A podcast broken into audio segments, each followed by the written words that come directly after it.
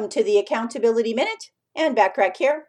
Today we're talking about tip number five of the five tips for helping you to have a winning attitude, which is to live victoriously. Living life as if you already know that your next endeavor will be a success is exactly what it looks like to embody a winning attitude. Consider yourself a winner before the project even starts. Never assume that you're going to fail.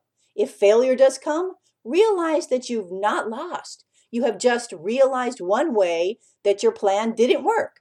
It's okay to occasionally have your five minute pity party and then put your big girl or big boy pants on and move on. Trial and error is part of winning, so never feel like you don't have what it takes to go to your next level of success.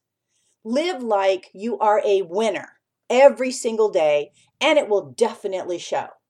Having a winning attitude is essential, even though very few people have mastered that art.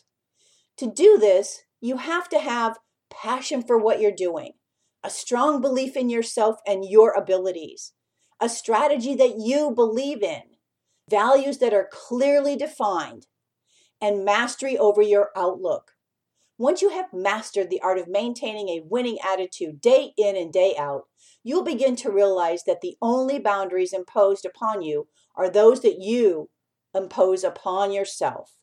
In a lot of ways, becoming more successful is not about being lucky or fortunate. It's about taking the circumstances that you're in and turning them into opportunities. Remember to take advantage of all my complimentary business success resources and tools as a member of my free silver membership on accountabilitycoach.com. Thanks for listening.